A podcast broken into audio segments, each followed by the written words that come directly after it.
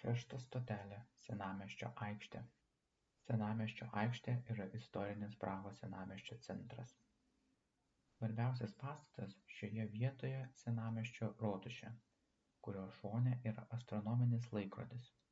Tai buvo pirmoji 1338 metais Bohemijoje pastatyta rotušė. Įdomu tai, kad ji nebuvo pastatyta iš karto. XIII amžiaus pabaigoje iškilo pagrindinis gotikinis pastatas. Kitos dalys buvo prijungtos vėliau, o tik 1381 metais buvo baigtas statyti bokštas.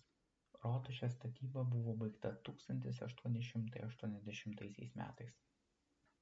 1945 metais, paskutinėmis Antrojo pasaulinio karo dienomis, Prahos sukilimo metu kilo gaisras ir teko nugriauti labiausiai apgadintą rotušės dalį. Iki šiol galime pamatyti likusias originalaus pastato dalis, kurios buvo išsaugotos, kad pastatai būtų stabilus. 20 amžiuje buvo paskelbti konkursai kompleksą atstatyti. 20 amžiaus pabaigoje senoji rotušė buvo atstatyta.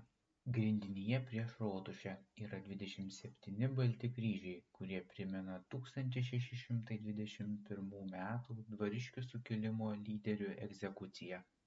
Prie senojo rotušę stovi Dievo motinos Tin bažnyčia. Tai viena svarbiausių Prahos bažnyčių, kurios statyba prasidėjo XIV amžiuje, o baigėsi XVI amžiaus pradžioje.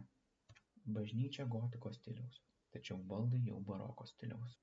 Bažnyčios bokštai taip pat yra gotikiniai, tačiau viduryje yra barokinis Madonos ir vaiko atvaizdas.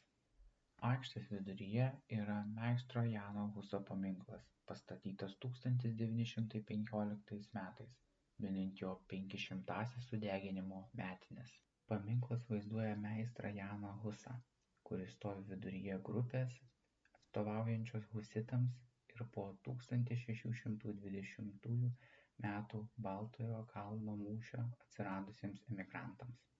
Husas žvelgia į Tin bažnyčią, kuri XV amžiuje buvo krikščionybės centras, o jo pusėje yra grupė husitų kovotojų.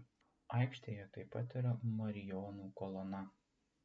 XVII amžiaus originalas buvo sunaikintas po 1918 metų įvykių susijusių su Čekoslovakijos Respublikos įkūrimu.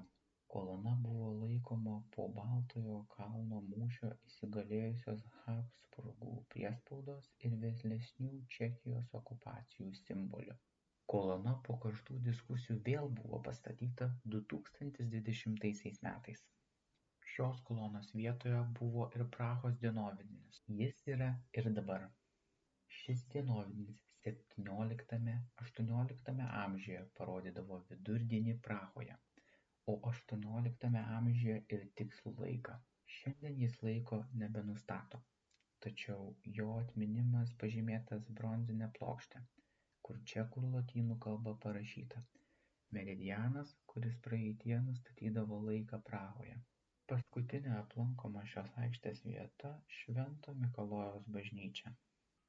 Tai baroko stiliaus 1732-1737 metais pastatyta bažnyčia. Įdomus šios bažnyčios interjeras, kuriame įkomponuoti vamzdiniai vargonai, o lubų freskos vaizduoja Švento Mikalojaus Benedikto gyvenimą ir Senojo testamento motyvus.